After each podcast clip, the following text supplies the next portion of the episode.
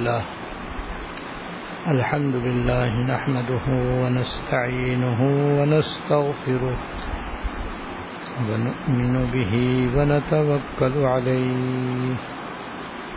ونعوذ بالله من شرور أنفسنا ومن سيئات أعمالنا. من يهده الله فلا مغل له ومن يغلله فلا هادي له وأشهد أن لا إله إلا الله وحده لا شريك له وأشهد أن سيدنا ونبينا ومولانا محمدا عبده ورسوله صلى الله تعالى عليه وعلى آله وأصحابه وبارك وسلم وبارك وسلم تسليما كثيرا كثيرا.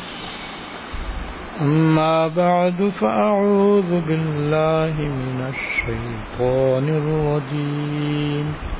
بسم الله الرحمن الرحيم يا أيها الذين آمنوا كتب عليكم الصيام كما كتب على الذين من قبلكم لعلكم تتقون.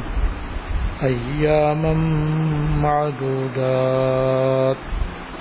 صدق الله العظيم میرے قابل احترام بزرگوں،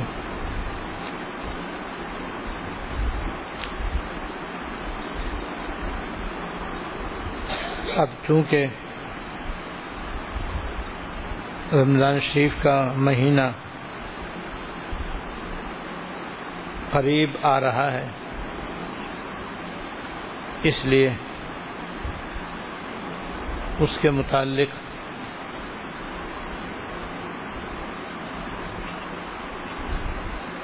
کچھ فضائل اور اہمیت۔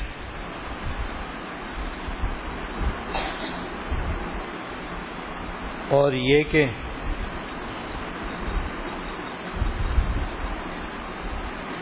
ہم رمضان شریف کا مہینہ کیسے گزاریں، اس کے متعلق کچھ باتیں عرض کرنے کی ضرورت ہے۔ ان باتوں کو توجہ کے ساتھ سننے کی ضرورت ہے اور عمل کرنے کی نیت سے سننا چاہیے اور سن کر پھر عمل کرنے کی کوشش کرنی چاہیے۔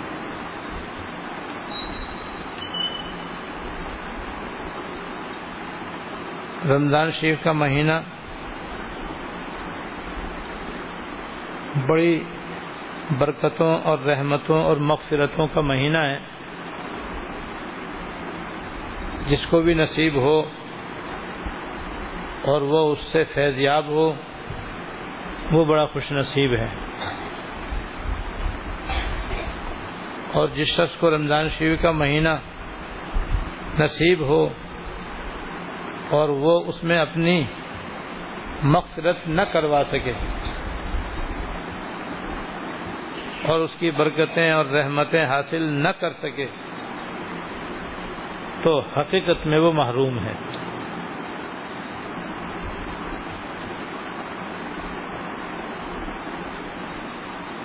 اور ایسے شخص کے بارے میں بد دعا ہے اللہ بچے وہ بد دعا یہ ہے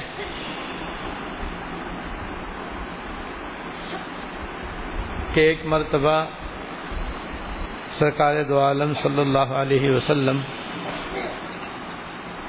مسجد نبوی میں تشریف لائے۔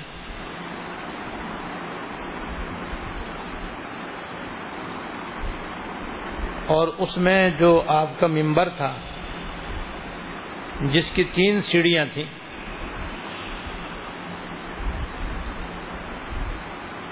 اس کی پہلی سیڑھی پر آپ نے قدم رکھا اور آمین فرمائی۔ پھر دوسری سیڑھی پر قدم رکھا اور پھر آمین فرمائی۔ پھر تیسری سیڑھی پہ قدم رکھا اور پھر آپ نے آمین فرمائی۔ اس وقت جو صحابہ کرام وہاں موجود تھے،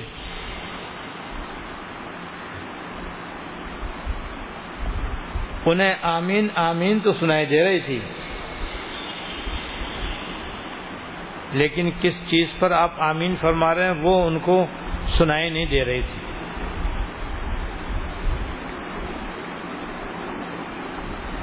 اور پہلی مرتبہ انہوں نے یہ ایک نئی بات دیکھی۔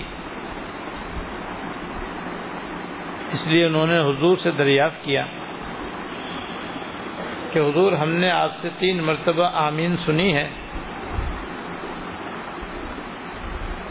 لیکن کس چیز پر آپ نے آمین کہی ہے، یہ ہمیں معلوم نہیں ہے۔ آپ بتا دیجیے تو آپ نے وضاحت فرمائی کہ جب میں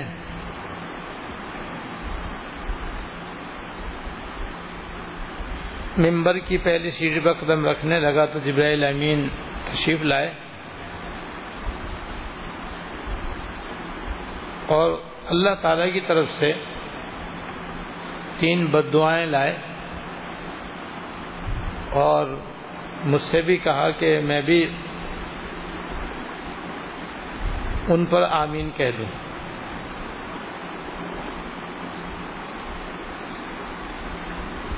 اس لیے میں نے تینوں سیڑھیوں پر قدم رکھتے ہوئے ان پر آمین کہی۔ تو تین بد دعائیں یہ تھیں۔ ایک یہ کہ جس شخص کو رمضان شریف کا مہینہ ملے اور وہ رمضان شریف میں گناہوں سے سچی توبہ کر کے روز تراوی ادا کر کے، نمازیں پڑھ کر اور دیگر احکام بجا لا کر اپنی مقصرت نہ کروائے، وہ برباد ہو جائے۔ اور ایک بد دعا یہ تھی کہ جس شخص کو اس کے والدین دونوں یا ان میں سے کوئی ایک بڑھاپے کی حالت میں ملے اور وہ ان کی خدمت کر کے جنت حاصل نہ کر سکے، وہ بھی برباد ہو جائے۔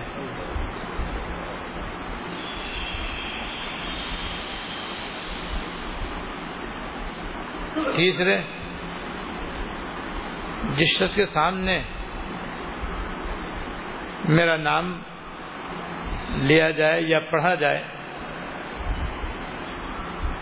اور میرا نام لینے والا، میرا نام پڑھنے والا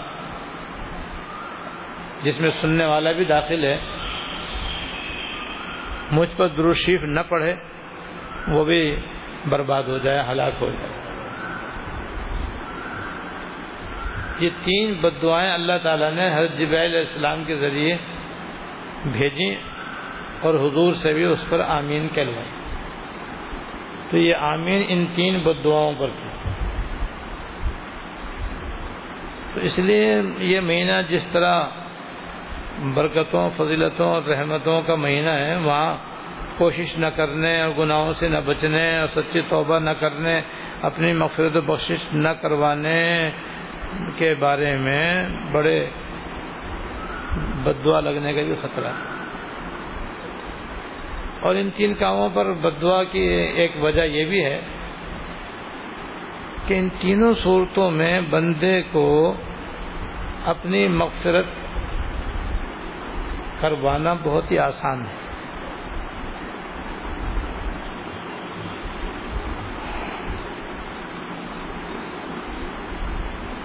سرکار دو عالم صلی اللہ علیہ وسلم کا نام اگر کوئی پڑھے یا لے یا سنے تو دوسری پڑھنا کوئی مشکل کام نہیں۔ انتہائی آسان۔ کیونکہ صلی اللہ علیہ وسلم، یہ مکمل درود و سلام ہے۔ یہ صلی اللہ علیہ نبی الامی یہ مکمل درود ہے اور اتنا آسان ہے کہ بچے سے لے کر بوڑھا بھی، مرد سے لے کر عورت بھی ہر شخص نہایت آسانی سے کہہ سکتا ہے۔ اور پھر ایک مرتبہ تو جس مجلس میں کوئی حضور کا نام پڑھے سنے یا لے، درشی پڑھنا واجب ہے۔ اور واجب کو چھوڑنا بلا شبہ گنا اور مجھے بھی ہلاکت ہے، مجھے بھی تباہی اور بربادی ہے۔ اور ایک مرتبہ سے زیادہ باعث ہے، اجر و ثواب ہے، مستحب ہے۔ اس لیے زندگی بھر کا ہمیں یہ معمول رکھنا چاہیے کہ جب اور جس مجلس میں حضور کا نام نامی سنیں یا پڑھیں یا لیں درشی کم از کم ایک مرتبہ تو پڑھنے کا ضرور ہی معمول رکھیں۔ اور بہتر ہے کہ ہر مرتبہ میں دروشی پڑھ لیا کریں۔ اس سے واجب بھی ادا ہوگا، اس بدعا سے بھی ان شاء اللہ تعالی بچاؤ ہوگا۔ اور پھر دروشی پڑھنے کے جو بے شمار فضائل ہیں وہ ان شاء اللہ تعالیٰ نہایت سہولت سے حاصل ہوں۔ ایک مرتبہ دروشی پڑھنے پر اللہ تعالیٰ کی پڑھنے والے پر دس رحمتیں اترتی ہیں۔ دس گناہ وغیرہ معاف ہوتے ہیں۔ دس درجے بلند ہوتے ہیں۔ دس دس رحمتیں اللہ تعالیٰ کی نصیب ہوتی ہیں۔ دس گناہ معاف ہوتے ہیں۔ دس نیکیاں ملتی ہیں۔ دس درجے بلند ہوتے ہیں۔ چالیس ہوتے ہیں۔ ایک مرتبہ میں اور دس مرتبہ میں سو سو اور سو مرتبہ میں ایک ہزار رحمتیں، ایک ہزار نیکیاں، ایک ہزار گناہوں کی معافی، ایک ہزار درجات کی بلندی۔ یہ فضیلت ہے شریف کی کتنی بڑی فضیلت، جس کی ہم سو فیصد محتاج اور پھر ہم نہایت آسانی سے سب کچھ حاصل بھی کر سکیں۔ پھر بھی نہ کریں تو پھر بد دعا پر حق ہے۔ اسی طرح والدین کا معاملہ ہے۔ کہ اللہ تعالیٰ نے ہمارے دین میں ماں باپ کا بہت ہی اونچا مقام اور مرتبہ رکھا ہے۔ اولاد پر واجب ہے کہ وہ ان کا ادب کرے، ان کا احترام کرے، ان کا اکرام کرے، ان کی خدمت کرے، ان کا دل خوش رکھے۔ اور پھر ماں باپ ایسے ہوتے ہیں کہ بہت ہی زیادہ عام طور پر اپنی اولاد پر شفیق و مہربان ہوتے ہیں۔ اس لیے اگر اولاد ان کی ذرا سی بھی خدمت کرے تو وہ تو خود ہی ہاں، اس خدمت ہی سے خوش ہو جاتے ہیں اور راضی ہو جاتے ہیں۔ اور ماں باپ کا راضی ہونا، کسی سے خوش ہونا، یہ جنت میں جانے کا ذریعہ ہے۔ تو یہ جنت میں جانے کا ذریعہ بالکل آسان ہے اس طرح اپنے آپ کو جنت کے لائق بنانا بہت ہی سہل ہے۔ اب پھر بھی آدمی اگر نہ کر سکے تو ایسے شفیق اور مہربان ماں باپ کے ہوتے ہوئے جن کے ذریعے بآسانی جنت مل سکتی تھی۔ نہ مل سکے تو وہ تو حقیقت محروم ہی ہے۔ اس لیے جس جس کے بھی والدین حیات ہوں، ان کو انہیں قدر کرنی چاہیے۔ اور ان کا احترام کرنا چاہیے، ان کا ادب کرنا چاہیے، ان کی خدمت کرنی چاہیے، ان کی ضروریات پوری کرنی چاہیے۔ کبھی ان کے سامنے تیز لہجے سے بات نہیں کرنی چاہیے۔ اور ہمیشہ ان کے سامنے اپنے آپ کو جھکا کر رکھنا چاہیے۔ اور دل و جان سے ان کی خدمت میں لگے رہنا چاہیے۔ اور ان کی ضروریات کو دل و جان سے پورا کرتے رہنا چاہیے۔ بس اس نیت سے کہ میرے ماں باپ ہیں، ان کا بہت بڑا حق۔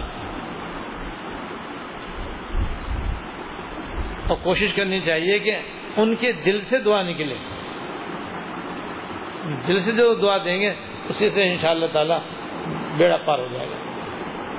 غرض کے ماں باپ کی خدمت کر کے ان کو راضی کرنا کوئی مشکل کام نہیں ہے۔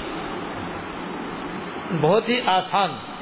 کیوں وہ تو دل و جان سے خود اپنی اولاد پر قربان ہوتے ہیں، فدا ہوتے ہیں اور ان کو فطری طور پر اولاد سے جو محبت ہوتی ہے، اس کی وجہ سے وہ بمشکل کسی سے ناراض ہوتے ہیں۔ تو انہیں خدمت کر کے ان سے دعا لینا کوئی مشکل نہیں۔ اب جس نے یہ دعا نہ لی، بلکہ بد دعا لی، ان کو ستایا، تکلیف دی، پریشان کیا، تو پھر بھائی وہ بد دعا ہی کے رہے اس بد دعا کے لائے تھے۔ اللہ ایسی رمضان شریف کا مہینہ اللہ تعالیٰ کی رحمتوں کے شباب کا مہینہ اس مہینے میں تو اللہ تعالیٰ کی رحمت کی گھٹائیں چھاتی ہیں۔ ان کی مغفرتوں اور رحمتوں کے سیلاب آتے ہیں۔ دن رات اللہ تعالیٰ کی طرف سے ہزاروں لاکھوں آدمیوں کو دو روز سے آزاد کیا جاتا ہے۔ دن رات اللہ تعالیٰ کی طرف سے مغفرتیں عطا ہوتی ہیں اور معمولی معمولی اعمال پر بے پایا اجر و ثواب عطا ہوتا ہے۔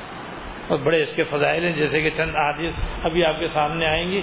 تو رمضان شریف کا مہینہ نصیب ہونے والا بھی اگر رمضان شریف سے فیضیاب نہ ہوا اور وہ اس میں اپنی مغفرت نہ کرا سکا اور اللہ تعالیٰ کی عبادت تعات کے کر کے اجر و ثواب نہ کما سکا، تو حقیقت میں وہ محروم ہے۔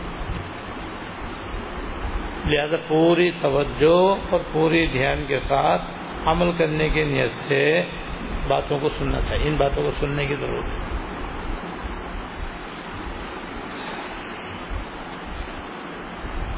رمضان شریف کا مہینہ ایسی برکتوں اور رحمتوں والا مہینہ ہے کہ سرکار دو عالم صلی اللہ علیہ وسلم کو رمضان شریف کے ملنے کا رجب کا چاند نظر آنے سے شوق شروع ہو جاتا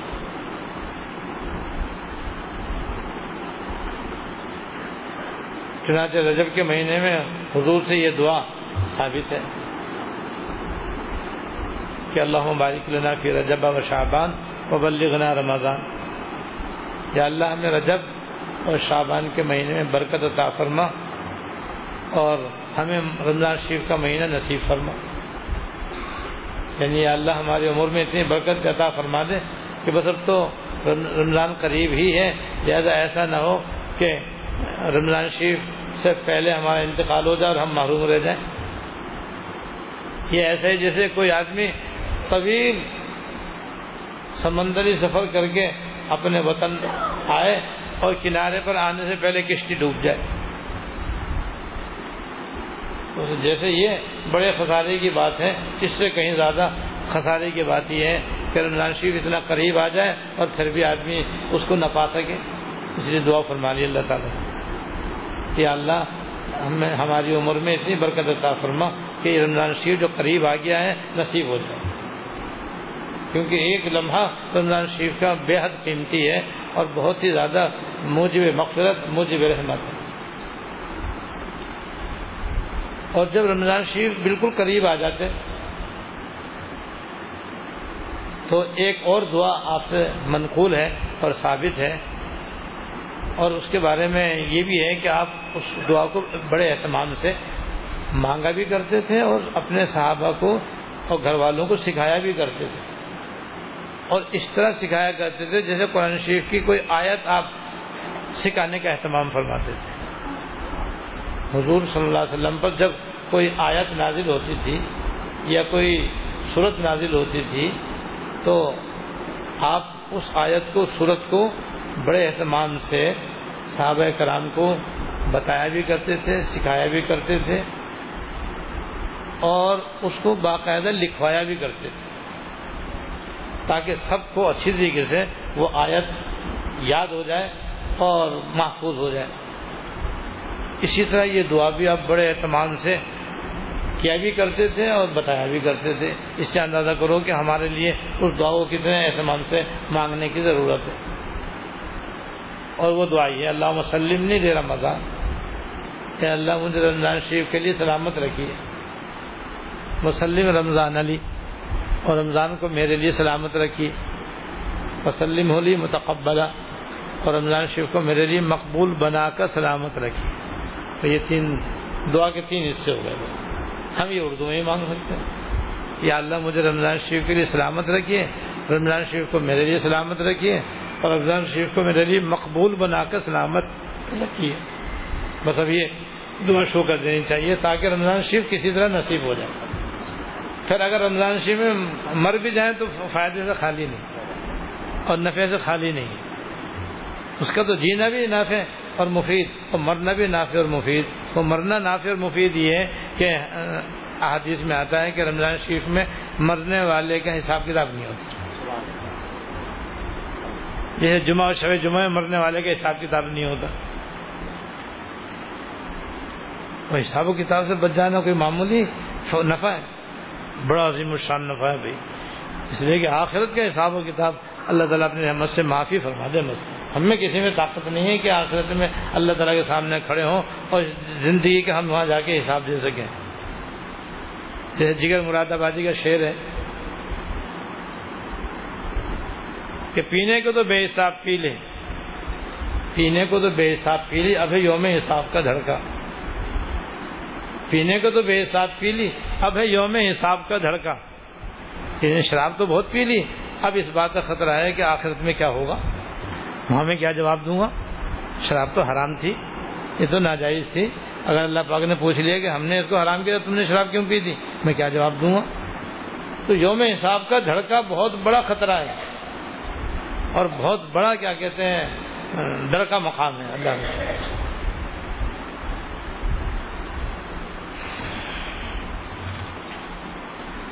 تو اگر کسی کا رمضان شریف میں انتقال ہو جائے اور تو یہ اس کے حق میں کس قدر نافع اور مفید ہے کہ وہ ان شاء اللہ تعالیٰ جب تک رمضان ہے اس وقت تک کوئی اس سے حساب کتاب نہیں ہوگا، حساب کتاب بند ہے بس ابھی اور اللہ تعالیٰ کی رحمت سے یہی امید ہے کہ جب اب بند ہے تو بعد میں ہی بند۔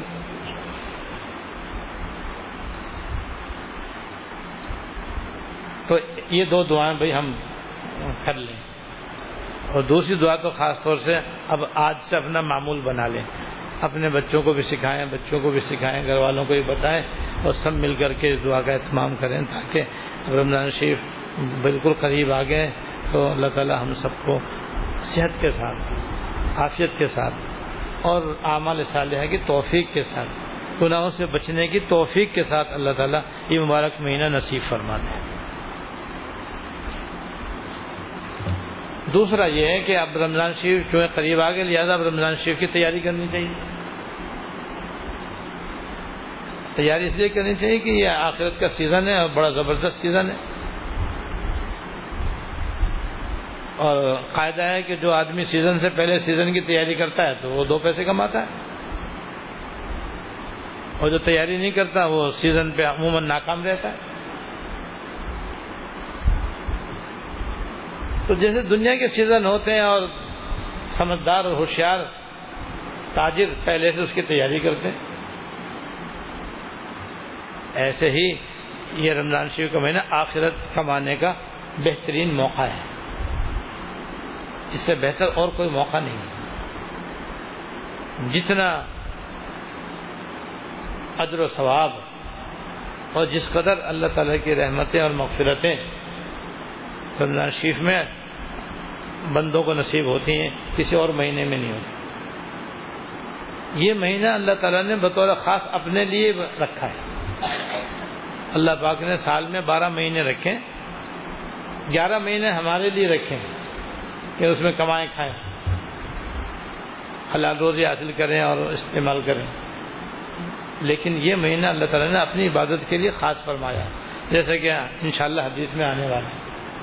بھائی یہ مہینہ بہت خاص مہینہ ہے، اس لیے اس کے اندر ہمیں اگر اللہ تعالیٰ کی رحمتیں حاصل کرنی ہے اپنے آپ کو دو رس سے آزاد کرانا ہے، جنت کی دعائیں کرنی ہے تو اس کے لیے تیاری کرنی پڑے گی۔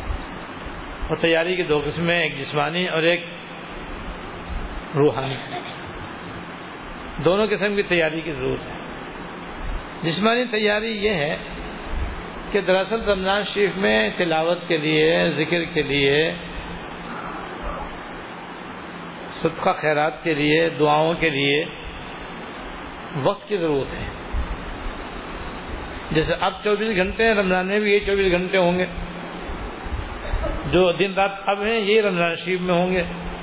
ایسا نہیں ہے کہ رمضان شریف میں دن چوبیس گھنٹے کا ہو جائے گا اور رات چوبیس گھنٹے کی ہو جائے گی ایسا نہیں ہوگا جو دن رات اب ہیں، جتنے گھنٹوں کے اب رات دن ہیں، وہی گھنٹے تقریباً رمضان میں رہیں گے۔ جیسے اب ہمارے اوقات زیادہ تر عبادتوں کے علاوہ دوسرے کاموں کے اندر مشغول ہیں۔ اگر خدا نخواستہ یہ صورت رمضان میں رہے تو پھر ہم اضافی عبادت کر ہی نہیں سکتے۔ اضافی تلاوت نہیں کر سکتے، اضافی ذکر نہیں کر سکتے، اضافی دعائیں نہیں کر سکتے، اضافی دوسرے کام ہم کر ہی نہیں سکتے۔ اس کے لیے اوقات کو فارغ کرنے کی ضرورت ہے۔ اور اس لیے فارغ کرنے کی ضرورت ہے تاکہ زیادہ سے زیادہ رمضان شریف کا وقت یاد الہی میں، اللہ تعالیٰ کی تابے داری میں اور اس کی فرما برداری میں گزر سکے۔ جو اس طرح کرے گا تو وہ تو اجر و ثواب کمائے گا ان شاء اللہ تعالیٰ۔ اور جو نہیں کرے گا تو بھائی جیسا آج ایسے رمضان، جیسے شابان ویسے رمضان۔ جیسے شوال ویسے رمضان۔ تیاری کرنی پڑے گی اس کے لیے۔ ابھی سے تیاری کریں گے اوقات کو فارغ کرنے کی تب وقت نکلے گا۔ تو اس کا طریقہ یہ ہے کہ جتنے کام رمضان شریف کے جس میں عید کی تیاری بھی شامل ہے۔ حالانکہ ہمارے دین میں عید کی کوئی تیاری نہیں ہے۔ اور اگر کوئی تیاری بھی ہے تو وہ بغیر کسی خرچ کے ہے۔ ہمارے دین میں جو عید کی تیاری ہے، اس میں کوئی خرچہ نہیں ہے۔ لیکن ہم نے اپنے طور پر عید کو اتنا مہنگا بنایا ہوا ہے کہ علمان والحفیظ، کہ ہماری عید انتہائی مشکل اور انتہائی پریشان کن بنی ہوئی ہے۔ نام تو عید کا ہے، لیکن اندر جو ہے وہ سوائے غموں کے اور کچھ نہیں۔ اسی لیے چہروں پہ مسکراہٹ بھی نہیں ہوتی، اگر ہوتی تو مصنوعی ہوتی ہے، اللہ ماشاء اللہ حقیقی مسرت تو خوشی نہیں ہوتی، اس لیے کہ اندر سانپ اور بچھو کاٹ رہے ہوتے ہیں۔ ہمیں اس کی مثالیں دے دیتا ہوں آپ کو کہ لوگوں نے یہ فرض کر رکھا ہے کہ رمضان شریف کے بعد جو عید آئے گی، جس کو میٹھی عید کہتے ہیں، گھر کے ہر فرد کا نیا جوڑا بنانا ضروری ہے۔ اور پھر عید کا جوڑا ہے لہذا وہ پاکستانی کپڑے کا بھی نہ ہو۔ وہ باہر سے منگایا ہوا کپڑا ہونا چاہیے۔ اب ظاہر ہے گھر کے ہر فرد کا نیا جوڑا ہر آدمی تو نہیں بنا سکتا۔ تو اب عید آ رہی ہے، جناب گھر کے اندر ابھی سے مطالبے شروع ہو چکے ہوں گے کہ میں فلاں جوڑا منگواؤں گا اور میں فلاں جوڑا بنواؤں گا اور میرے جوتے ایسے ہوں گے، میری ٹوپی ایسی ہوگی، میرا قلم بھی نیا ہونا چاہیے، میرا چشمہ بھی دوسرا ہونا چاہیے۔ یہ اور وہ۔ اب اتنے سارے خرچے، درمیانہ درجے کا آمدنی رکھنے والا تو نہیں کر سکتا۔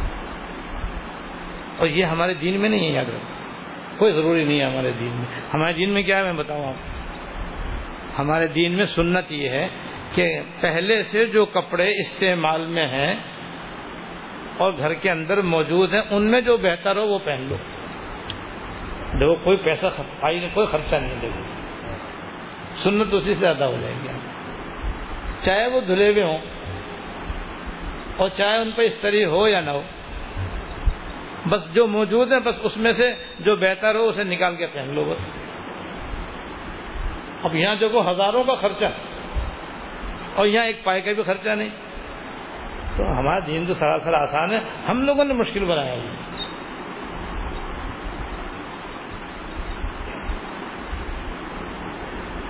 اب جہاں یہ مشکل والی بات ہوگی، وہاں پر جو گھر والے اگر آمدنی بیچاروں کی درمیانی ہے تو وہ بیچارہ کہاں سے لائے گا اتنے سارے پیسے؟ مہنگائی تو اتنی زیادہ ہے۔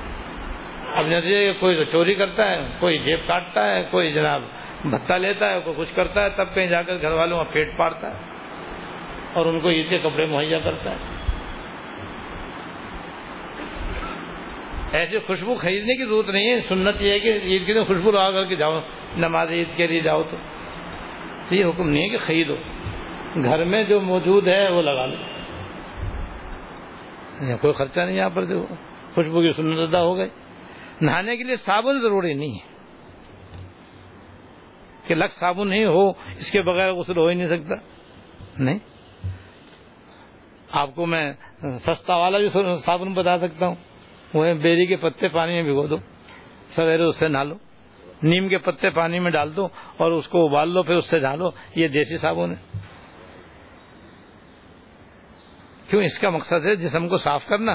بیری کے پتوں کے اندر بھی جسم صاف کرنے کی صلاحیت ہے اور چکن آٹ کی وجہ سے خشکی دور کرنے کی صلاحیت ہے۔ نیم کے پتوں کے اندر بھی جراثیم مارنے کی صلاحیت ہے اس کے نہانے سے بھی جسم صاف ہو جاتا ہے۔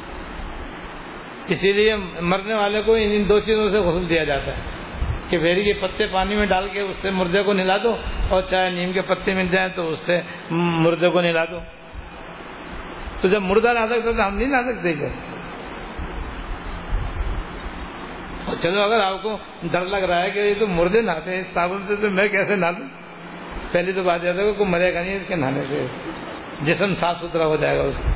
لیکن کوئی ایسی ڈر پوک ہے تو وہی یہ بھی ضروری نہیں سادے پانی سے بھی آپ غسل کر سکتے لو بھائی صابن بھی ضروری نہیں۔ اور نماز عید کے لیے جاؤ تو کوئی میٹھی چیز کھا کے جاؤ۔ بہتر یہ کھجور کھا لو۔ تین، ایک یا تین یا پانچ۔ وترن کھا کر جانا مستحب ہے۔ لیکن کھجور ہے تو وہی کھا لو بس۔ خریدنے کی ضرورت نہیں۔ اور اگر کھجوریں گھر میں نہیں ہے تو بھائی کوئی سی بھی میٹھی چیز کھا لو اس کے لیے بھی مٹھائی بھی ہونا کوئی ضروری نہیں ہے۔ کہ بھائی گلاب جامن ہی ہو، امرتی ہی ہو، بالو شاہی ہو، لڈو ہو، ایسا کوئی کوئی حکم نہیں ہے۔ آپ تھوڑی سی چینیوں میں ڈال لو روزے کا گلاس پی لو، روزہ بھی کوئی ضروری نہیں، چینی کا شربت بھی کافی میں یہ کہہ رہا ہوں کہ وہ عید جو ایک فتنہ بنی ہوئی ہے ہمارے لیے، یہ ہم نے خود بنائی ہے، ہمارے دین میں نہیں۔ جب نہیں ہے تو بس ہمیں ان سب چیزوں سے بچنا چاہیے اور اپنا ذہن بنا لینا چاہیے تاکہ ہماری عید بھی سنت کے مطابق سستی ہو اور آسان ہو اور باعث خیر و برکت ہو۔ بہرحال رمضان شریف میں بھی ہمارے واسطے کوئی دشواری نہیں، یہاں تک کہ اس کی عید میں بھی کوئی دشواری نہیں۔ تو بہرحال میں یہ عرض کر رہا تھا کہ تیاری میں جسمانی تیاری کا مطلب یہ ہے کہ جو جو کام رمضان شریف کے ایسے ہیں، جس میں عید کی تیاری بھی شامل ہے سنت کے مطابق، نہ کہ رواج کے مطابق وہ سارے کام آپ رمضان سے پہلے کر کے فارغ ہو جائیں۔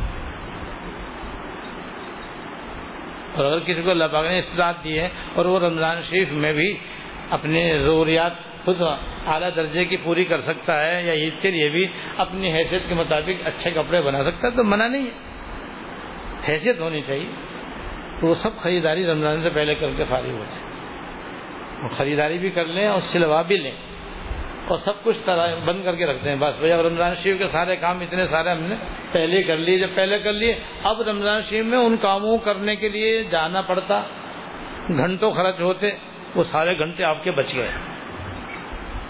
وہ کہیں کے لیے بچانے؟ اور ناشی میں زیادہ سے زیادہ تلاوت کرنے کے لیے، ذکر کرنے کے لیے، دعا کرنے کے لیے، نوافل پڑھنے کے لیے، دوسرے نیک کاموں کو انجام دینے کے لیے۔ ایک لیے جسمانی تیاری ہوگی گھر کا راشن بھی اسی میں آ گیا۔ سارے کام آ گئے، بس دکان کے بھی آ گئے، گھر کے بھی آ گئے۔ سارے کام جو رمضان شریف سے پہلے ہو سکتے کر لیں۔ جو نہیں ہو سکتے تو مجبوری ہے۔ وہ رمضان شریف میں بقد رود کریں اور کم سے کم وقت میں کریں۔ تاکہ زیادہ سے زیادہ وقت ہمارا فارغ ہو۔ اسی طرح دکاندار بھی اور ملازمین بھی جتنے اوقات ڈیوٹی کے کم سے کم کر سکتے ہوں کر لیں۔ اس لیے کریں تاکہ وقت زیادہ سے زیادہ نکلے اور رمضان شریف کے اندر وہ کام آ سکے۔ وہ وقت جو رمضان شریف کی عبادتوں کے لیے ہو سکے، جس کا ذکر انشاءاللہ آخر میں آئے گا۔ یہ تو ہو گئی جسمانی تیاری۔ دوسری ہے روحانی تیاری۔ وہ یہ ہے کہ رمضان شریف سے پہلے جس جس کی نمازیں قضا ہیں وہ سب اپنی نمازیں ادا کر لیں یا ادا کرنا شروع کر دیں۔ روزے قضا ہیں وہ روزے رکھ لیں۔ عام طور پر عورتوں کے روزے ہر سال رمضان شریف میں قدرتی ادر کی بنا پر رہ جاتے ہیں۔ بعض خواتین تو اللہ کا خوف رکھتی ہیں آخر کی فکر رکھتی ہیں تو تو شوالی میں اپنے روزے رکھ لیتی ہیں۔ اور بعض کو کوئی شریع عذر ہوتا ہے اور بعض لاپرواہی کرتی ہیں، ان کے سالہ سال کے روزے قضا رہتے تو یہ بڑی غفلت کی بات ہے اور لاپرواہی کی بات ہے۔ انہیں چاہیے کہ اس سے توبہ بھی کریں اور ساتھ ساتھ جتنے بھی روزے قضا ہیں رمضان آنے سے پہلے پہلے ان کو برابر کر دیں، ادا کر دیں۔ جس کی زکوٰۃ باقی ہے وہ زکوٰۃ ادا کر دے۔ اور بھی کوئی چیز واجب ہو تو ادا کر دے۔ بندوں کے حقوق اگر کچھ واجب ہیں، وہ بھی کر لیں، خاص طور سے معافی تلافی کر لیں۔ سب میں ایک دوسرے مل جل کر کے شوہر نے بیوی پر زیادتی کی ہو، بیوی نے شوہر پر زیادتی کی ہو، بہن بھائیوں میں بھی آپس میں لڑائی جھگڑے ہو جاتے ہیں اور دوست احباب میں بھی تو تو میں ہو جاتی ہے، پڑوسیوں کے ساتھ بھی زیادتی ہو جاتی ہے، معاملات میں بھی ایک دوسرے کے ساتھ رنجشیں ہو جاتی ہیں۔ تو جس سب سے اپنا کہا سنا معاف کروا دیں۔ معافی تلافی کر لیں۔ یہ ہے معنوی تیاری اور روحانی تیاری۔ تاکہ کسی انسان کی حق تلفی جو توبہ سے معاف نہیں ہوتی جو توبہ سے بھی معاف نہیں ہوتی، اس کی معافی تلافی ہو جائے اور رمضان شریف ہمیں اس حالت میں نصیب ہو کہ کسی بندے کا کوئی حق ہمارے ذمہ باقی نہ ہو۔ اس طرح سے رمضان شریف آنے سے پہلے پہلے ہم اپنے آپ کو پوری طرح تیار کر لیں اور ساتھ ساتھ دعا بھی کرتے رہیں۔ وہ دعائیں جو میں نے بتائی ہیں وہ بھی، اور یہ بھی کہ اللہ رمضان شریف کا مہینہ ہمیں اپنی رحمتوں کے ساتھ نصیب فرما، مغفرتوں کے ساتھ نصیب فرما۔ اور رمضان شریف میں زیادہ سے زیادہ ہمیں اپنی عبادت و طاعت کی توفیق عطا فرما، یہ جو ہمارے اندر غفلت پائی جاتی ہے۔ غفلت، سستی، کاہلی، لاپرواہی، بے فکری، بے توجہی، بے دہانی یہ کٹ کٹ کے بھری ہوئی ہے اللہ ماشاء اللہ یہ وہ بدترین مرض ہے جو انسان کو رمضان میں محروم کر دیتا ہے پرواہی نہیں بس رمضان شریف آیا تو کوئی احساس ہی نہیں کہ بھائی رمضان شریف کا مہینہ آیا ہے، تو یہ کس لیے آیا ہے، کیوں آیا ہے، اس کے کیا فضائل ہیں، اس کی کیا اہمیت ہے، کوئی دھیان نہیں، کوئی توجہ نہیں بس۔ تو یہ سستی اور کاہلی جو ہے نا، یہ انسان کو لے ڈوبنے والی ہے۔ اس لیے اپنے آپ کو ابھی سے ہوشیار کرنے کی ضرورت ہے۔ چوکس کرنے کی ضرورت ہے، اپنی اصلاح کی فکر کرنے کی ضرورت ہے، اپنے آپ کو اللہ تعالیٰ کا فرما بردار بنانے کی کوشش میں لگنے کی ضرورت ہے۔ ابھی سے لگیں گے تو پھر انشاءاللہ رمضان شریف کا مہینہ ایسا ہی ہمیں نصیب ہوگا۔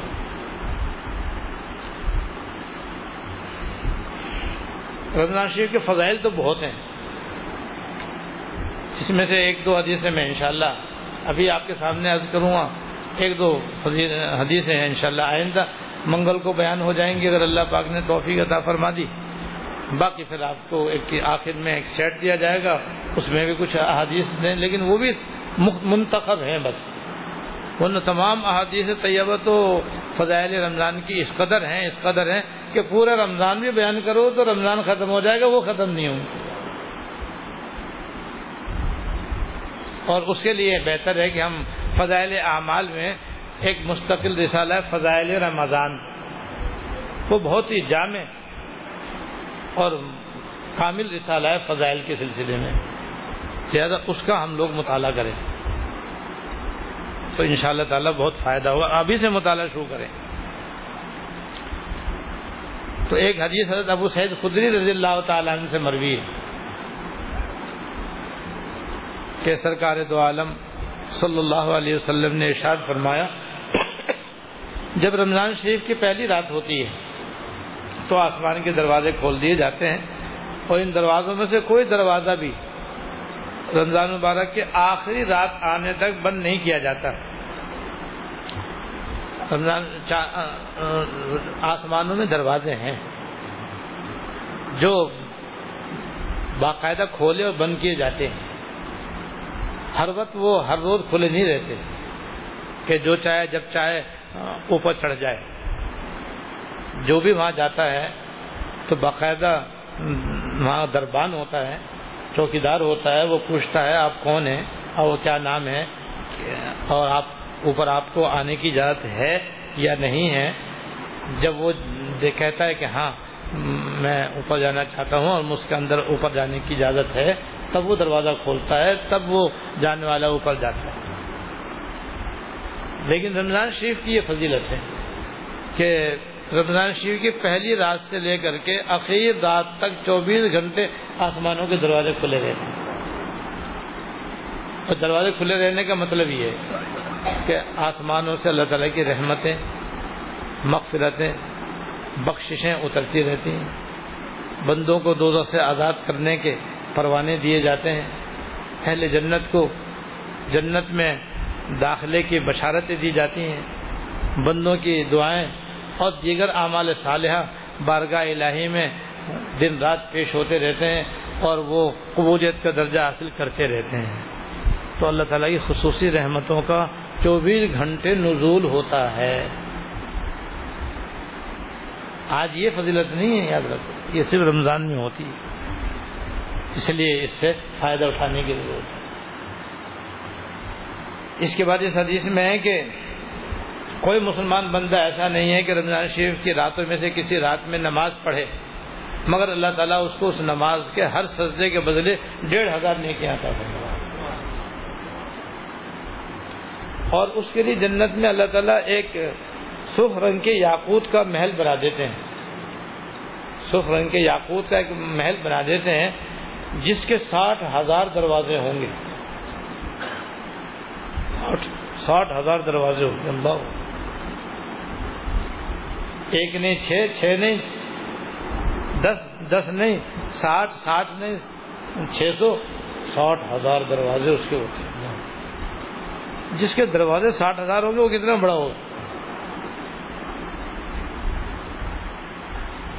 اور ہر دروازے سے جب آدمی اندر داخل ہوگا تو سونے کا ایک محل ہوگا۔ یہ تو بڑا محل ہو گیا نا، قلعے کی طرح۔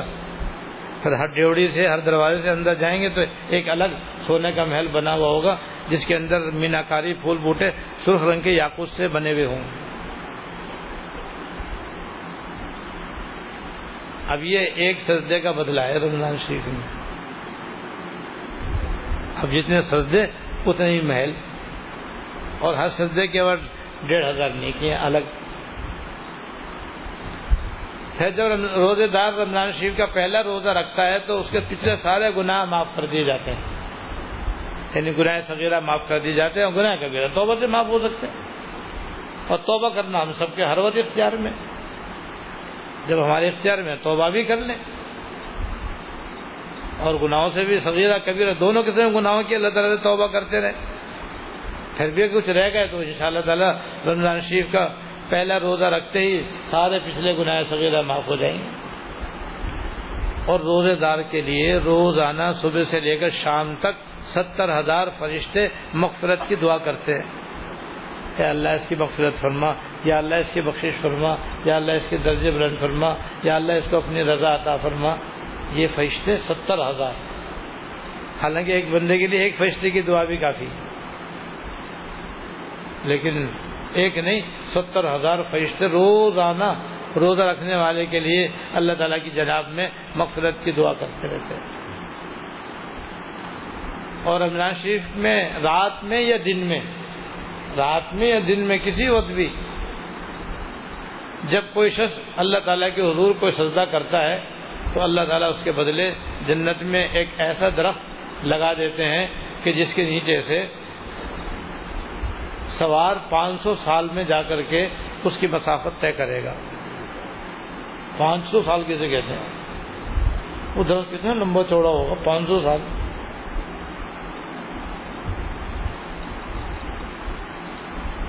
تو یہ محل جس کے ساٹھ ہزار دروازے اور ایسے درخت جو پانچ سو سال کی مسافت اس کے نیچے سے طے ہوگی، کتنا بڑا ہوگا؟ یہ سب رمضان شریف میں ملے گا۔ اب جو نیک کام کرے گا، نیک کاموں میں لگے گا، نمازیں پڑھے گا، تلاوت کرے گا، ذکر کرے گا، گناہوں سے بچے گا، توبہ استفار کرے گا، اسی کو تو ملیں گے یہ سب۔ ایسی برکتوں کا مہینہ آنے والا ہے، ایسی رحمتوں والا مہینہ آنے والا ہے، جس کے اندر ایسی اللہ تعالیٰ کی عطا کی بارش ہوگی۔ اللہ تعالیٰ نصیب فرما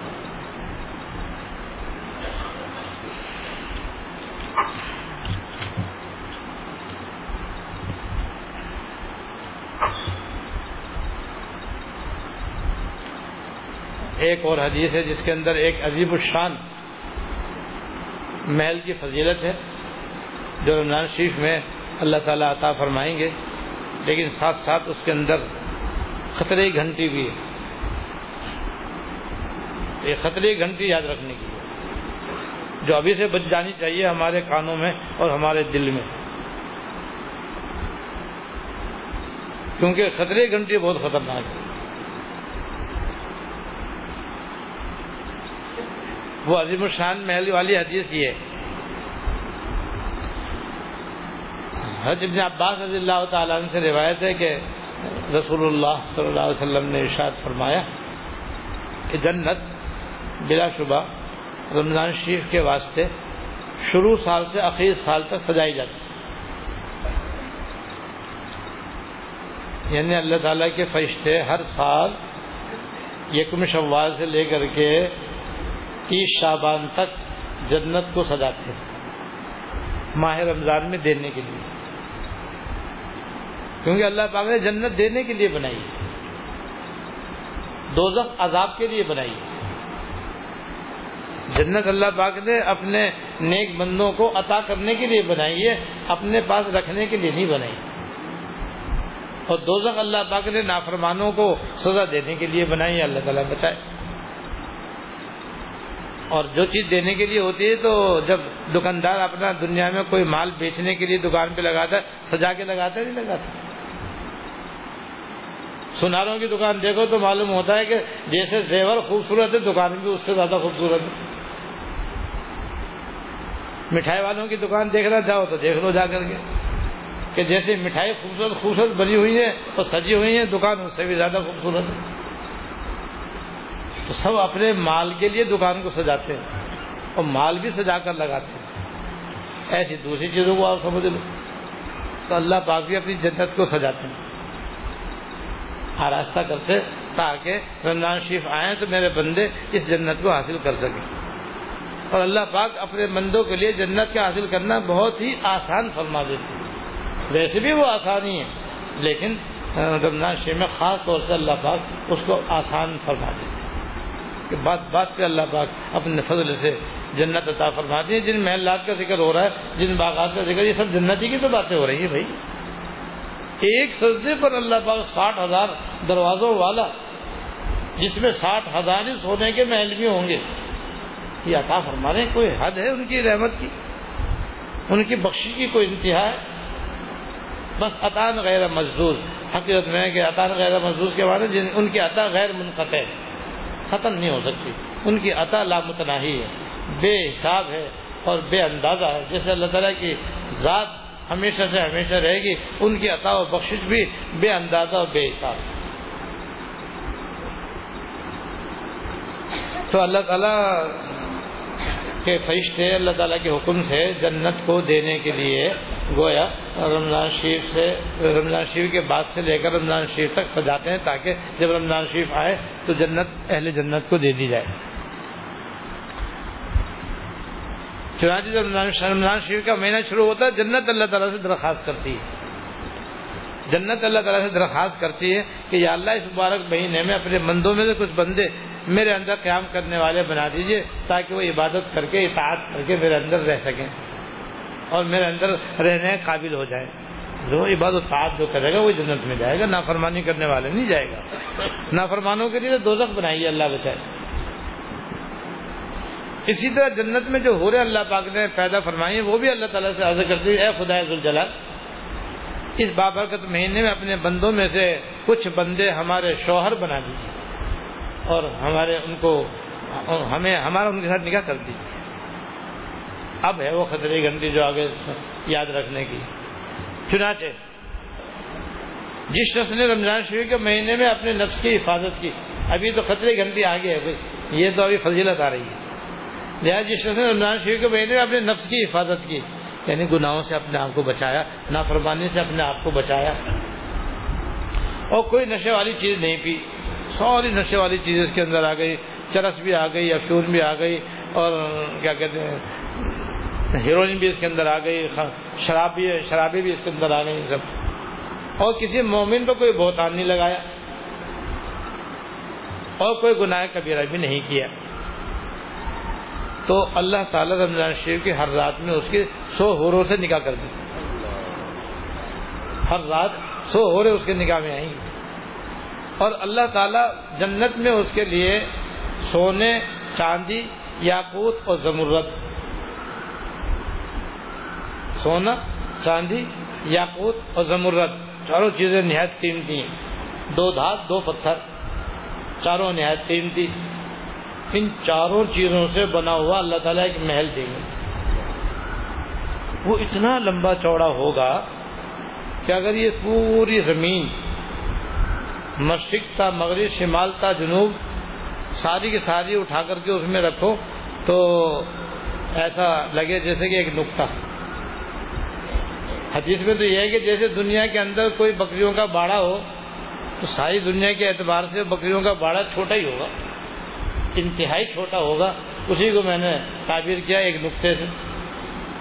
تو جو ساری دنیا کے مقابلے میں بکریوں کا باڑا ایک چھوٹی سی چیز ہوگی، چھوٹی سی، تھوڑی سی جگہ ہے کسی طریقے سے ساری دنیا اس کے اندر بکریوں کے باڑے کی طرح ہوگی۔ حدیث میں تو یہ الفاظ ہے اس کو سمجھانے کے لیے میں نے عرض کیا کہ گویا یہ دنیا اس محل کے اندر ایک نقطے کے برابر ہوگی تو وہ کتنا لمبا چوڑا ہوگا۔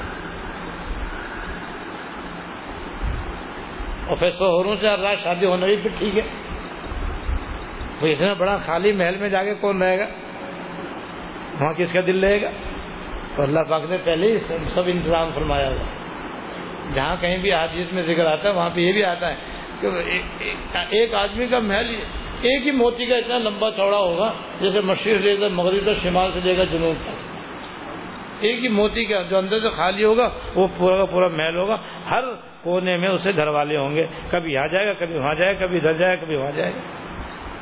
گھومتا پھرے گا، کھائے گا، پیے گا، آرام کرے گا۔ اس لیے بزرگ فرماتے ہیں کہ چند روزہ جو دکن باقی بخن۔ چند دن محنت کر لو، پھر تو کھانا پینا ہی ہے، پھر تو میٹھا ہی میٹھا ہے۔ کسی کو ایک بزرگ نے فرمایا کہ بھائی، تم یہاں خدا چاہیے کر لو، وہاں من چاہیے کر لے۔ سبحان تو دنیا کی زندگی ستر سال بھی ہے تو کچھ نہیں۔ لہذا تھوڑے دن کی بات ہے کہ تھوڑے دن اللہ پاک کہنا مان لو بس۔ جن باتوں سے انہوں نے منع فرمایا، بس اپنے آپ کو اس سے بچاؤ، خاص طور سے رمضان میں۔ اور جن باتوں کو حکم دیا، بجا لو چاہے کتنی طبیعت کے اوپر وہ بھاری ہو بجا لو بس۔ تھوڑے دن کی مشقت ہے، پھر آرام ہی آرام۔ پھر راحت ہی راحت ہے بس۔ یہ ہے بھائی فضیلت رمضان شریف میں نفس کی حفاظت۔ نشے والی چیز سے بچاؤ، کسی بھی کے بہتان نہ لگانا۔ اور کوئی گناہ کبیرہ نہ کرنا۔ اور بالفل کسی سے غلطی ہو جائے تو توبہ کر لے فوراً۔ توبہ کر لے، پھر معاملہ اس کا صحیح ہو جائے گا ان شاء اللہ تعالیٰ۔ کیونکہ توبہ خود ایک ہزار نعمت ہے جو اللہ پاک نے ہمیں دے رکھی۔ اب آگے ہے، وہ خطرے گھنٹے اب آ رہی ہے۔ لیکن جس آدمی نے رمضان شریف کے مہینے میں کوئی نشے والی چیز پی، یا کسی مومن پر کوئی بہتان لگایا، یا کوئی گناہ کبیرہ کیا تو اللہ تعالیٰ اس کے پچھلے ایک سال کے نیک اعمال ختم کر دیں گے۔ یعنی پچھلے رمضان سے اس رمضان تک جتنے نیک اعمال کیے تھے، ان کا عدر و ثواب اللہ تعالیٰ ختم کر دیں گے۔ لہٰذا رمضان شریف کے مہینے میں بے احتیاطی سے بچو۔ کیونکہ یہ اللہ تعالیٰ نے، یہ اللہ تعالیٰ کا مہینہ ہے، اس میں حدود سے آگے نہ بڑھو۔ یعنی جو کام ممنوع ہے، ان سے دور رہو۔ خرنا تو دور کی بات ہے، قریب بھی مت جاؤ۔ جیسے جھوٹ بولنا ہے، غیبت کرنا ہے، اور کسی کا حق مارنا ہے، کسی کو ستانا ہے، کسی بندے کو تکلیف دینا ہے، کسی کو ایزا دینا ہے، کسی کا پیسہ کھانا ہے، اور گانا گانا ہے، ٹی وی دیکھ، ٹی وی پر ناجائز پروگرام دیکھنے ہیں، فلمیں دیکھنی ہے گانا گانا ہے، عورتوں کا بے پردہ رہنا ہے، گھر سے بے پردہ نکلنا ہے کسی طریقے سے لڑنا جھگڑنا ہے نہ اتفاقی ہے یہ سارے گناہ ہیں۔ نہ کسی کو قتل کرنا ہے کم تولنا ہے کم ناپنا ہے ملاوٹ کرنا ہے اور دھوکہ دینا ہے وغیرہ وغیرہ۔ نماز نہ پڑھنا ہے فجر کی نماز قضا کرنی ہے فجر کی نماز قضا پڑھنا ہے۔ دوسرے اور بہت سے گناہ ہیں جو آپ کے سامنے۔ تو جس شخص نے ان ان, ان, ان سے پرہیز کرنا ضروری ہے۔ کیونکہ اللہ تعالیٰ نے تمہارے لیے گیارہ مہینے مقرر فرمائے ہیں۔ اللہ تعالیٰ تمہارے لیے سال میں گیارہ مہینے مقرر فرمائے جس میں طرح طرح کی نعمتیں استعمال کرتے ہو، کھاتے ہو، پیتے ہو اور لذتیں حاصل کرتے ہو۔ لیکن رمضان شریف کا مہینہ اللہ تعالیٰ نے اپنی عبادت کے لیے خاص فرمایا۔ لہذا رمضان شریف کے مہینے میں بے احتیاطی سے پرہیز کرو اور جان دل سے اطاعت کرو۔ یہ ہے وہ خطرے کی گھنٹی۔ اس کے لیے ابھی سے تیاری کرنے کی ضرورت ہے۔ ابھی سے ہم تیاری کریں گے تب جا کر کے پھر یہ کام رمضان شریف میں ہو سکے گا۔ یہ نہیں سمجھنا کہ یہ ممکن نہیں ہے۔ کوئی یہ نہ سمجھے کہ یہ تو بھائی ممکن نہیں ہے۔ بالکل غلط ہے یہ۔ سو فیصد ممکن ہے۔ آپ ابھی سے مشروع کر دو۔ اپنی نگاہ کو غلط جگہ ڈالنے سے، بچانے کے ابھی سے مشق شروع کر دے۔ بار بار بار بار مشق کرے کہ غلط جگہ نگاہ پڑنی نہیں پڑ جائے اچانک پڑ جائے تو فوراً وہاں سے نظر ہٹا لیں۔ اب چاہے نیچے کریں، دائیں بائیں کریں۔ لیکن نظر کو بچانے کی ابھی سے کوشش کریں۔ کانوں کو غیبت سننے سے بچائیں زبان کو غیبت کرنے سے بچائیں۔ ہاتھوں سے کسی کو ایزا پہنچانے سے بچائیں۔ گناہوں سے بچنا ایسے ہی اختیار میں ہے، جیسے کھانا کھانا ہمارے اختیار میں ہے۔ تو جیسے کھانا کھانا ہم صبح شام تک کھاتے اور کبھی ہمیں اس میں کوئی رکاوٹ نہیں ہوتی سوائے بیماری کے۔ بس ایسے گناہوں سے بچنا بھی ہمارے اختیار میں کوئی رکاوٹ نہیں۔ لہٰذا ابھی سے گناہوں سے بچنے کا اہتمام کرے لہٰذا اس سلسلے میں ہمیں چھ کام رمضان شریف میں کثرت سے کرنے ہیں ان شاء اللہ تعالی۔ اور وہ ابھی سے کریں گے تو رمضان شریف میں ان شاء اللہ تعالیٰ اس محنت کا اور کوشش کا اور مشق کرنے کا فائدہ ہوگا۔ مشق کرنے سے مشکل کام بھی آسان ہو جاتا ہے۔ نمبر ایک، سب سے پہلے جو کہ فرض کے درجے میں گناہوں سے بچنے کی کثرت کرے بس آج ہی سے یا پچھلے گناہوں سے توبہ کر کے اٹھیں اور ساتھ ہی تہیا کر کے اٹھیں کہ انشاءاللہ تعالی اب میں کوئی گناہ نہیں کروں گا۔ جتنے گناہ اب تک ہوئے، میں نے یا اللہ آپ سے معافی مانگی، اب آئندہ یا اللہ مجھ کو ان تمام گناہوں سے بطور نمونے جن کا میں نے ذکر کیا، یا اللہ مجھے بچائیے اور ہر آدمی اپنے گناہوں کو جانتا ہے۔ داڑھی منانا گناہ کبیرہ ہے۔ ایک مٹھی سے چھوٹی داڑھی رکھنا گناہ کبیرہ ہے۔ شلوار مرد کو ٹکنے سے نیچے رکھنا گناہ ہے۔ باقی گناہ تو میں نے ذکر کر ہی دیا آپ کے سامنے۔ بس فوراً آج سے بلا تاخیر توبہ کر لے اور توبہ کر کے بس آج ہی سے گناہ سے بچنا شروع کر دیں۔ رمضان شریف میں انشاءاللہ اور آسانی ہو جائے گی۔ تو ایک کام یہ ہے کہ کثرت سے گناہوں سے بچنے کا اہتمام شروع کریں اور خاص طور سے رمضان شریف میں اس کا خیال کریں۔ تاکہ رمضان شریف کے فضائل بھی ہوں اور پچھلے سال کے اعمال صالحہ کے اجر و ثواب بھی محفوظ رہیں، ضائع نہ اور دوسرے، قرآن شریف کی تلاوت کی کثرت کریں۔ قرآن کریم کی تلاوت کی کثرت کریں۔ ویسے اب اسے ہمیں قرآن شریف کی تلاوت زیادہ کرنی چاہیے اور سارے سال اس کا معمول رہنا چاہیے، لیکن کم از کم رمضان شریف میں تو بس ابھی سے ذہن بنا لیں گے ان شاء اللہ تعالیٰ پانچ قرآن شریف ختم کریں گے۔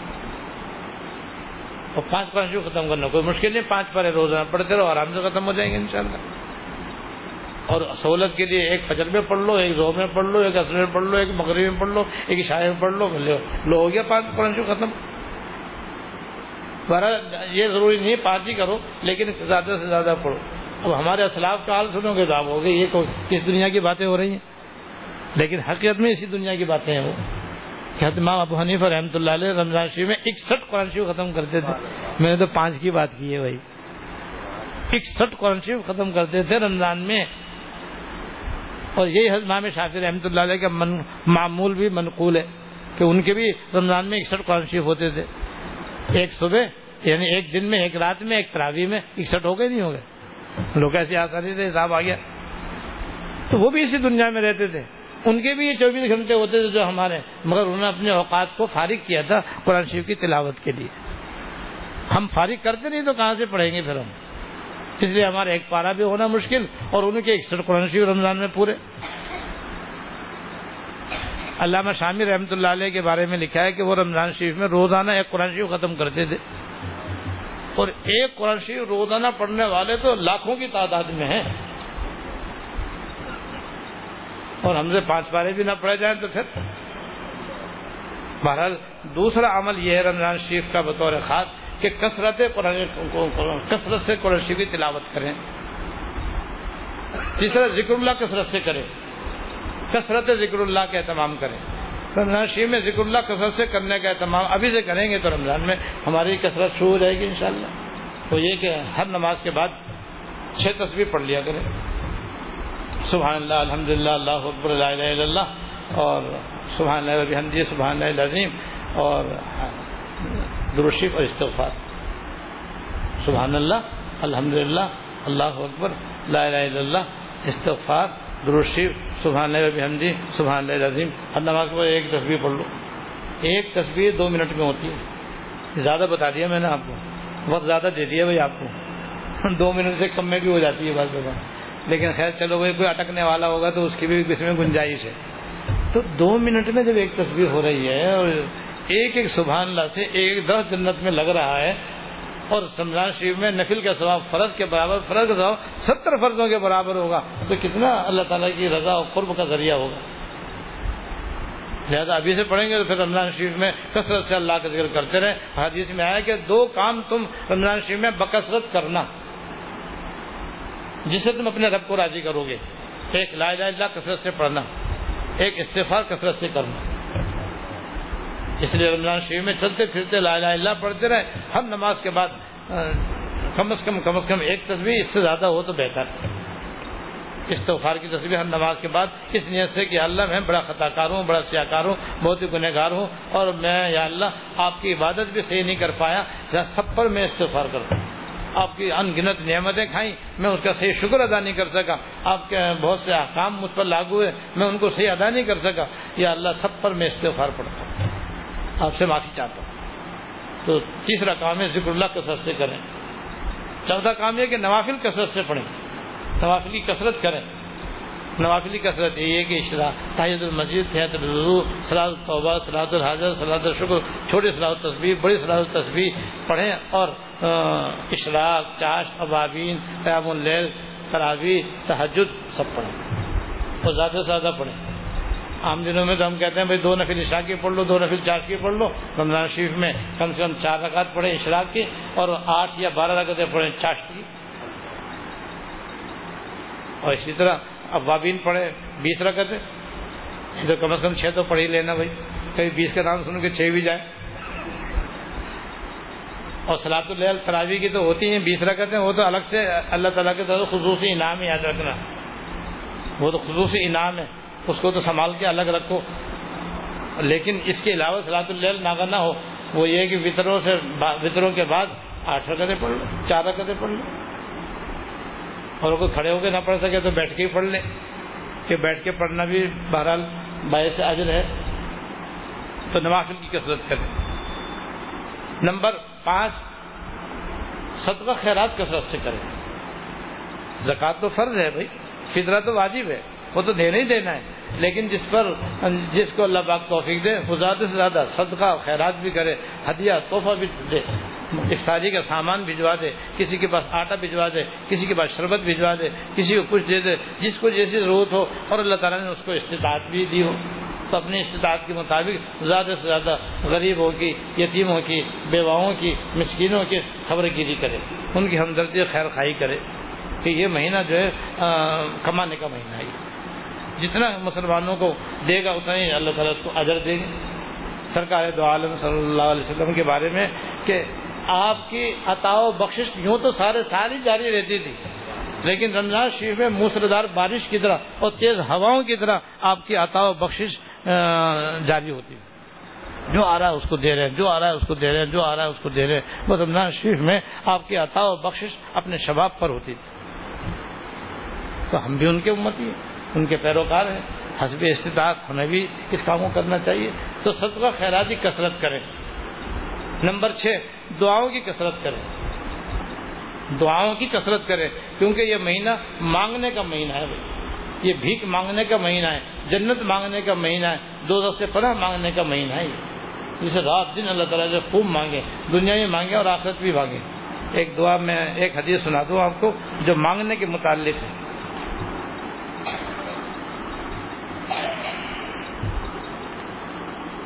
ایک حدیث کے آخر میں کہ رمضان شریف کی ہر رات ایک آواز لگانے والا، تمام رات صبح صادق تک یہ آواز لگاتا رہتا ہے کہ بھلائی اور نیکی کی تلاش کرنے والے، تو نیکی کا ارادہ کر اور خوش ہو جا اور نیکی کر لے۔ پر برائی کا ارادہ کرنے والے، بدی سے رک جا اور اپنے حالات میں غور کر اور گناہ سے اپنے آپ کو بچا لے۔ اور یہ بھی وہ آواز لگاتا ہے۔ کہ ہے کوئی گناہ کی معافی مانگنے والا اس کو گناہ معاف کر دی جائے، کوئی ہے توبہ کرنے والا کہ اس کی توبہ قبول کر لی جائے، کوئی ہے دعا مانگنے والا کہ اس کی دعا قبول کر دیجیے کوئی ہے ہم سے فلاں چیز مانگنے والا کہ ہم اس کا سوال پورا کر دیں۔ صبح تک یہ روزانہ ایسا ہوتا رہتا ہے اور روزانہ افطار کے وقت اللہ تعالیٰ دوسری حدیث میں کہ ایسے دس لاکھ آدمیوں کو دو سے آزاد فرماتے ہیں جو جہنم کے مستحق ہو چکے ہوتے ہیں۔ روزانہ دس لاکھ آدمی بوقت افطار۔ اس لیے افطاری کا وقت جو ہوتا ہے، وہ دعا میں لگنے کا وقت ہوتا ہے۔ اس لیے ذرا افطاری سے ذرا دور بیٹھیں۔ دسترخوان پر تو آخر میں آئے ورنہ دسترخوان پہ شروع سے بیٹھ گئے تو گلاب جامن دیکھ رہے ہوں گے۔ امرتی تلاش کر رہے ہوں گے۔ اور پکوڑے اور سموسے جھانک رہے ہوں گے۔ تو یہ اب سائرن بولے تو سب سے پہلے میں یہ اٹھاؤں گا۔ ارے بھائی، وہ دعا مانگنے کا وقت ہے، جنت ملنے کا وقت ہے، یہ کائے میں لگ گیا، یہ تو تمہاری قسمت کا دانا دانا لکھا ہوا ہے۔ جو تمہارے منہ میں جانے والا ہے، وہ دوسرے کے منہ میں جا ہی نہیں سکتا۔ تو خام خواہ اس میں کیوں اپنا وقت ضائع کیا؟ لہذا اثر کے بعد بس ہر آدمی کو چاہیے کہ بس وہ اللہ تعالیٰ سے لو لگا کے بیٹھ جائے بس۔ اور اس کے لیے آخر میں ایک کورس دیا جا رہا ہے، اور چند مثالیں دیے جا رہے ہیں۔ ایک کا نام ہے رمضان شریف کے فضائل و مسائل۔ فضائل بھی اس میں پڑھے اور مسائل بھی توجہ کے ساتھ پڑھے سمجھیں۔ کیونکہ رمضان شریف میں جب روزہ فرض ہے تو اس کے مسائل کا بقد روز جاننا بھی فرض ہے۔ اور فضائل تو آپ کے سامنے ہیں، وہ بھی باقی اس میں پڑھ لیجیے گا۔ تو دعائیں والحانہ بھی آپ کو دی جا رہی ہے۔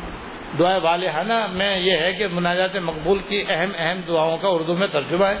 اور وہ بڑی آسان اردو میں ہے۔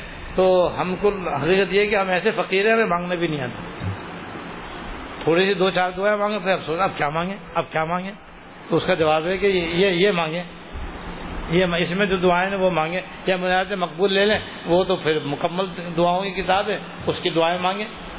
اس طرح سے تحجد میں بھی دعائیں مانگے ہر فرد نماز کے بعد دعائیں مانگے چلتے پھرتے، اٹھتے بیٹھتے، آتے جاتے، اللہ تعالیٰ سے دعائیں مانگے پورا مہینہ، چوبیس گھنٹے مانگنے کا مہینہ ہے یہ۔ مانگے دعاؤں کی کثرت کریں اس مہینے کے اندر۔ تو اس طرح سے ایک رسالہ ہے، اس کے اندر رمضان مبارک کی دعائیں اور معمولات ہیں۔ جو دعائیں میں نے شروع بتائی ہیں، وہ بھی اس میں۔ اور جو رمضان شریف کو کیسے ہم گزارے، وہ بھی ہے۔ چھ باتیں میں نے بتا دی ہیں آپ کو کہ کثرت، چھ چیز ہوئی کثرت کرنی ہے۔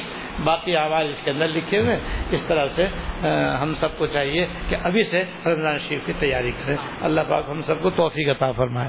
واقع الحمد للہ اللهم لك الحمد لا نحصي ثناء عليك انت كما اثنيت على نفسك. اللهم لك الحمد لا نحصي ثناء عليك انت كما اثنيت على نفسك. اللهم صل على سيدنا ومولانا محمد وعلى آل سيدنا ومولانا محمد وبارك وسلم. ربنا ظلمنا أنفسنا وإن لم تغفر لنا وترحمنا لنكونن من الخاسرين. ربنا ظلمنا أنفسنا وإن لم تغفر لنا وترحمنا لنكونن من الخاسرين. ربنا آتنا في الدنيا حسنة وفي الآخرة حسنة وقنا عذاب النار.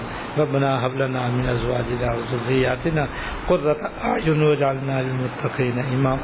اللهم سلمنا لرمضان.